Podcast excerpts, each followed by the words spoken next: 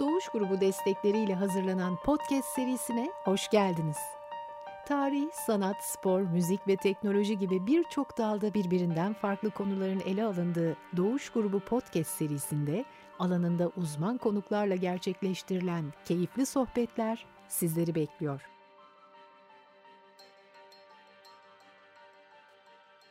Doğuş grubuyla beraber girişimcilik dünyasına adım atacağımız podcast yayınımıza hoş geldiniz. Doğuş Grubu podcast serisinin bu bölümünde ben Doğuş Yeni Girişimler İş Geliştirme Direktörü Çisem Paksoy ve konuğum Girişimcilik Vakfı Genel Müdürü Mehru Aygül. Bugün Girişimcilik Vakfı, Türkiye'deki ekosistem verileri, Doğuş Grubu'nun girişimcilikteki rolü ve girişimcilik 101 eğitimi gibi konuların üzerinden geçeceğiz. Mehrucum sohbetimize hoş geldin. Hoş bulduk. Çok teşekkür ederim davetiniz için. Biz teşekkür ederiz. Nasılsın? İyiyim. Çok teşekkürler. Gayet iyiyim.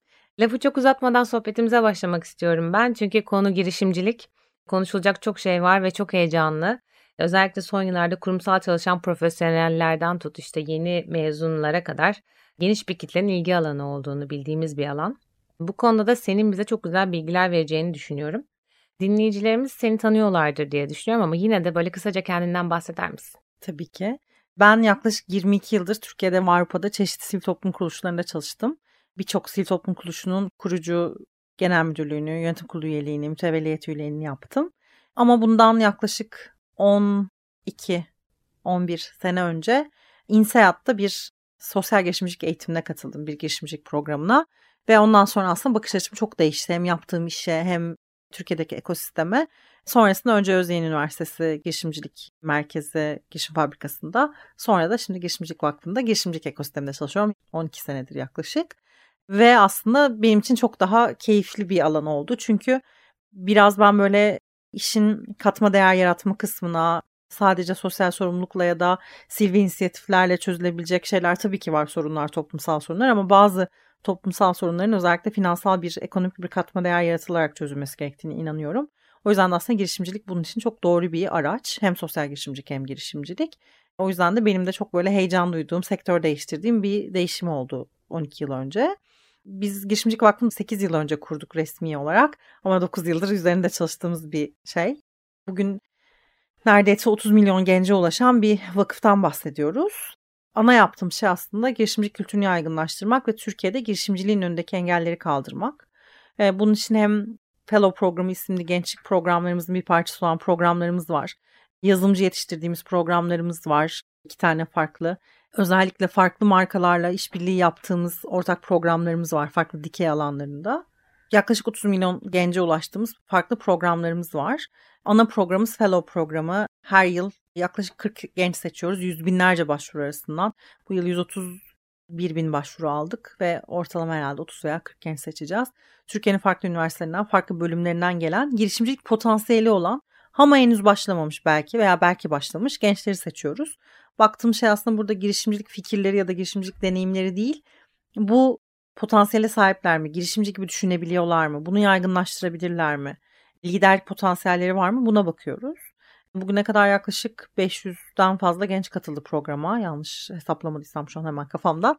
Bunların biz hiç böyle hadi startup'ınızı kurun, hadi ekosisteme katılın demememize rağmen 150'den fazla girişim kuruldu bugüne kadar sadece gençlik programlarımızda. Bunun dışında diğer yaptığımız programlarda da kurulan startuplarımız var.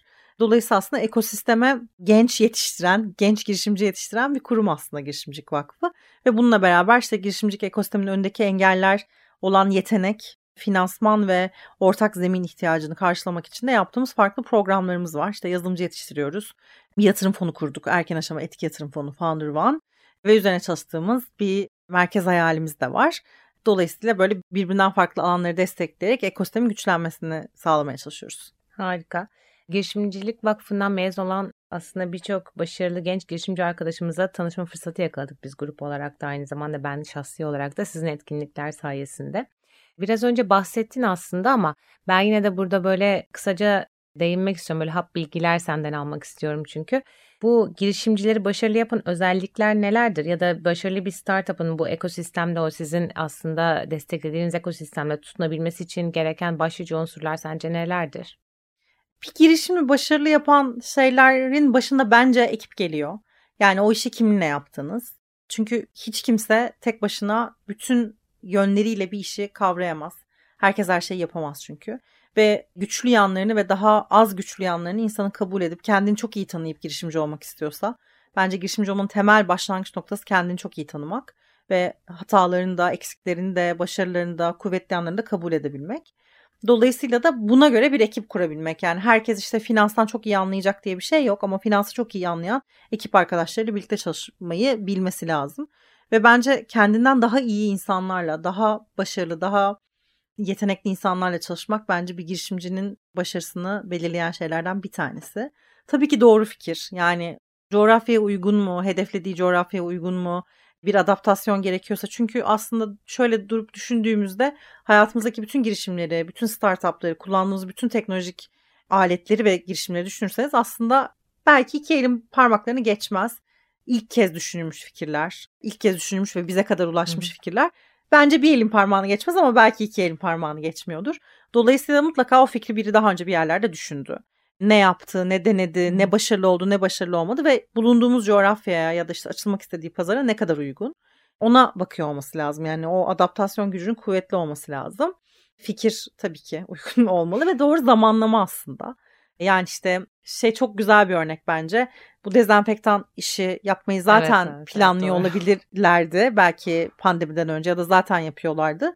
Ama pandemide doğru yatırım ve doğru zamanlamayla aslında patladı bütün dezenfektan işi yapanlar, girişimler. Veya maske. Veya maske aynı şekilde.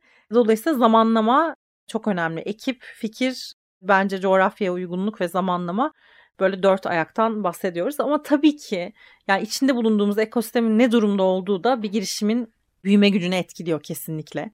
Yani günün sonunda siz hazır olmayan bir ekosistemde ya da daha güçsüz bir ekosistemde girişimci olmaya çalışıyorsanız mutlaka %100 ilk günden kendinizi globale açmanız gerekiyor ki yatırım alabilirsiniz, büyüyebilirsiniz, müşteri bulabilirsiniz. Ama bizimki gibi aslında büyümekte olan ve hani 5 sene öncesine göre çok daha büyük bir ekosistemdeyseniz ilk başlangıcınızı burada yapıp belirli bir büyümeye geldikten sonra yatırım aramak çok daha kolay oluyor tabii ki. Bir yandan da bence başarılı girişimcilerin arkasında, başarılı girişimlerin arkasında doğru mentor ve doğru yatırımcılar var. Hı hı. Biz zannediyoruz ki hep işte girişimciler işte yatırım yani para olsun o parayı bulayım kimden bulduğum önemli değil diye bakıp ilerliyor diye zannediyor olabilir girişimci, yeni girişimci olanlar. Ama gerçekten yatırımcı evlilik gibi bir şey. Yani boşandığınızda da birbirinizin yüzüne bakabilecek insanlardan yatırım almanız lazım. Dolayısıyla çünkü hakikaten siz hayalinizi ortak ediyorsunuz. Onun parasını alıyorsunuz ve o işi büyütmeye çalışıyorsunuz. Mutlaka kötü günde de iyi geçinebiliyor olmanız lazım. Gibi şeyler geldi ilk aklıma sen sorunca. Harika bence süper bilgiler oldu bunlar. Girişimcilik Vakfı'nda hep gençlerden bahsettiniz aslında. Hani oralarda gençlere yönelik daha fazla çalışmalar yapıyorsunuz. Peki sence girişimciliğin yaşı var mı illa genç mi olmak lazım girişimci olmak için? Yok hiç yok. Hatta bir tane geçtiğimiz yıl galiba yapılan bir araştırma vardı. Amerika'da başarılı girişimlere bakmışlar. Başarılı girişimlerin founderlarına, kurucularına bakmışlar. Ortalama 35 yaş üstü. Ya başarılı oldukları girişim yani Hı-hı. daha önce denemiş olma ihtimalleri çok yüksek. Ama başarılı oldukları yaş 35 üstü.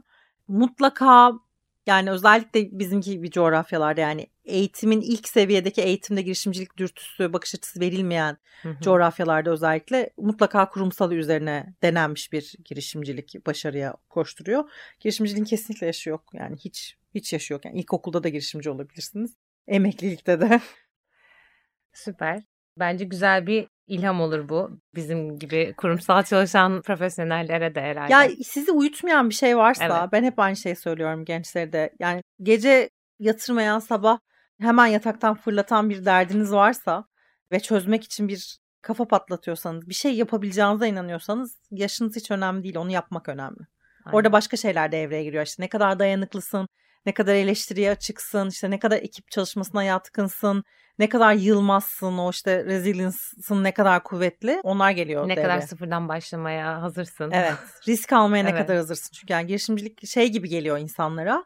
Şimdi çok güzel satış haberleri duyuyoruz. Çok güzel yatırım Hı-hı. haberleri duyuyoruz. Kocaman kocaman. Birazdan sayıları evet, da konuşacağız. Evet biraz da onlardan bahsedersin. Aynen. Birazdan. Ama yani oraya giden sürece kadar bazen 15 yıl geçiyor. Ve hani o 15 yılın ilk 5 yılı gerçekten hani tost almak için sadece parası oluyor girişimcinin. Ya o kısmı unutmamak lazım. Yani girişimcilik bir gül bahçesi değil. kimse kimse gül bahçesi vaat etmiyor girişimcilikte. Çok zorlu bir yolculuk. O yüzden gerçekten fikre aşık olmadan ama çok inanarak ilerlemek gerekiyor. Biraz tam işte orada Aynen. konuştuğumuz gibi ekosistem sayı... büyüklüğünden Aynen. neler Ekosistem büyüklüğünden bahset, sayılardan bahsetmek gerekirse 3. çeyrek dataları bugün açıklanıyor aslında Startup Watch'un ama biraz önden aldığımız datalar üzerinden yaklaşık bu 3. çeyrek itibariyle bu senenin yani 2022'nin yatırım toplamı 1,5 milyon dolara etti. Şu anda Avrupa'daki en özellikle oyun sektörü yatırımları tarafından bakarsak Avrupa'daki en büyüklerden bir taneyiz. İlk sıralardayız. Toplam 235 girişime yatırım yapılmış bu sene. 3 çeyrek. Aynen 3 Değil mi? çeyrekte yani Harika. 10 ayda 235 yatırım yapılmış girişime ve bunların %20'si kadın girişimci. Bu bence çok önemli. Yani Bence de. sayı giderek artıyor. Yani inşallah bunun %60-%65 olduğu günleri de duyarız hep beraber. Yani hepimizin İnşallah. ana isteği kadın girişimci sayısının çok artması. Özellikle teknolojide kadın sayısının çok artması. Bu girişimlerden 144 tanesi ilk kez yatırım almış. Bu da aslında ilk çeyrekte yatırım alanların Neredeyse yarı yarıya. Aynen %61'i gibi bir sayı ediyor ve baktığımızda aslında ne kadar çok yeni girişimcinin ekosisteme katıldığı, ne kadar çok gencin ya da işte kariyerinde değişiklik isteyen insanın girişimci olmaya başladığı anlamına geliyor aslında. Bu da çok sevindirici. İlk çeyrekte en yüksek yani ilk 3 çeyrekte en yüksek yatırım aslında 786 milyon dolarla Getir. Sonra da 255 milyon dolarla Dream Games. Bence oyun sektöründe özellikle şeyi çok duyacağız daha daha büyük sayıları, Yatırımları. daha büyük yatırımları duyacağız. Gerçi Getir'den de galiba bugünlerde bir şey duyacağız. Öyle Dün mi? Twitter'da dönüyordu rakibini satın alıyor diye. O da tabii büyük bir hamle olacak eğer doğruysa haber yani. Pandemi döneminde Avrupa'da büyüyen ekosistemlerden biriydi Türkiye. İlk 3'te olması lazım yanlış hatırlamıyorsam ya da 5'te galiba 3'te ama bu inanılmaz bir şey tabii. Yani pandemide büyümek gerçekten hakikaten çok zor bir şeydi. Bunun en bence oradaki sayıyı yükselten şey oyun girişimleri bir. Hı hı. İkincisi de bizim adaptasyon gücümüz. Yani çoğu girişimci nakit akışını ayarlayıp pandemi döneminde yaptığı işi Dayandı. hem dayandı hem yaptığı işi Büyüttü. olabildiği ölçüde pandemiye uyarladı. Hı hı. Yani işte ne bileyim belki yaptığı iş tamamen insanların işte kapalı alandaki insanları saymak üzerine değildi ama teknolojisi ona uygundu hemen ona adapte oldu. Yani bizim coğrafyanın adaptasyon hızı çoğu ülkeden daha fazla olduğu için her şeye adapte olabildiğimiz için hızlıca orada çok büyümeyi sağladık yani o inanılmaz bir data Avrupa'da büyüyen en üçüncü ekosistem olmak. Bizim Doğuş grubunun da aslında senin de çok yakından bildiğin ve sizin de aslında girişimcilik vakfı olarak yaptığınız kurum içi girişimcilik programları da var değil mi? Hı hı. Hani yürüttüğünüz. Bizim de bu anlamda Doğuş grubunun 2016 yılından bu yana çalışanların girişimcilik fikirlerini şirketleştirmek için açtığımız bir Invando kurum içi girişimcilik programımız da var. Bu sene de 7. dönemini gerçekleştiriyoruz aslında bu programın. Amacımız burada girişimcilik proje fikirlerini sahada test edebilen, ölçeklendirebilen ve yatırım bulabilen doğuş çalışanları için bu program bünyesinde verdiğimiz mentorluklar, eğitimlerle beraber finansal model geliştirme, yatırımcı sunumu yapma ve verdiğimiz hibe karşılığında pilot proje geliştirme gibi farklı alanlarda deneyim kazandırma onlara. Örneğin Invendo'nun işte ilk mezun girişimi Stokart'ıydı. Sen de biliyorsundur. Kurucusu olan Ömer Gökçek hani daha öncesinde Doğuş İnşaat'ta bir çalışan kişiyken şu anda işte 19 ülkeye ihracat yapabilen bir şirkete liderlik ediyor. Dolayısıyla hani biz de bu tarafta girişimci olmak isteyen çalışanların aslında yollarını açmak için, onlara bu fırsatı tanımak için bu programı uzun zamandır gerçekleştiriyoruz. Şimdiye kadar yaptığımız 6 dönem programda aslında 600'den fazla proje fikri geldi. Bunlardan 68'i eğitim aşamasına geçti. Yani işte 150'den fazla çalışanımıza bu eğitimi vermiş olduk bu durumda. 50 tanesi üst yönetim sunumlarını gerçekleştirdi. Sunum yapan takımların da 13'ü pilot bütçe alarak ürünlerini test etme imkanı kazandı. İki tanesi de uzun dönem fonlama aldı. Biri de dediğim gibi biraz evvel iştirakleşti aslında. Buna ek olarak da bizim içerideki çalışanlarımız dışında dışarıdaki biz de artık ekosisteme dokunmak istediğimizden Ocak 2022 itibariyle bu yılın başında aslında Invendo Up erken aşama girişim hızlandırma programını başlattık.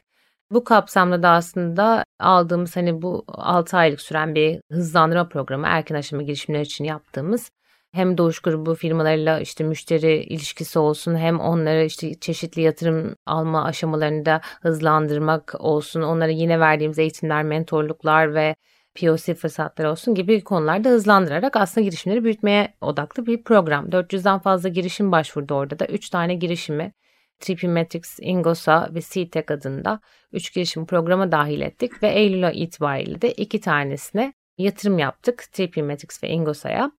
O kapsamda da aslında bu alanda hani bu programları artırarak biz de hani ekosistemin içerisinde küçük küçük bu girişimlerden aslında pay alarak onların içerisinde ortak olarak onların büyümesine destek olarak bir katkı sağlamayı istiyoruz diye böyle ekleyeyim hızlıca Doğuş grubunun girişimcilik alanındaki çalışmalarını.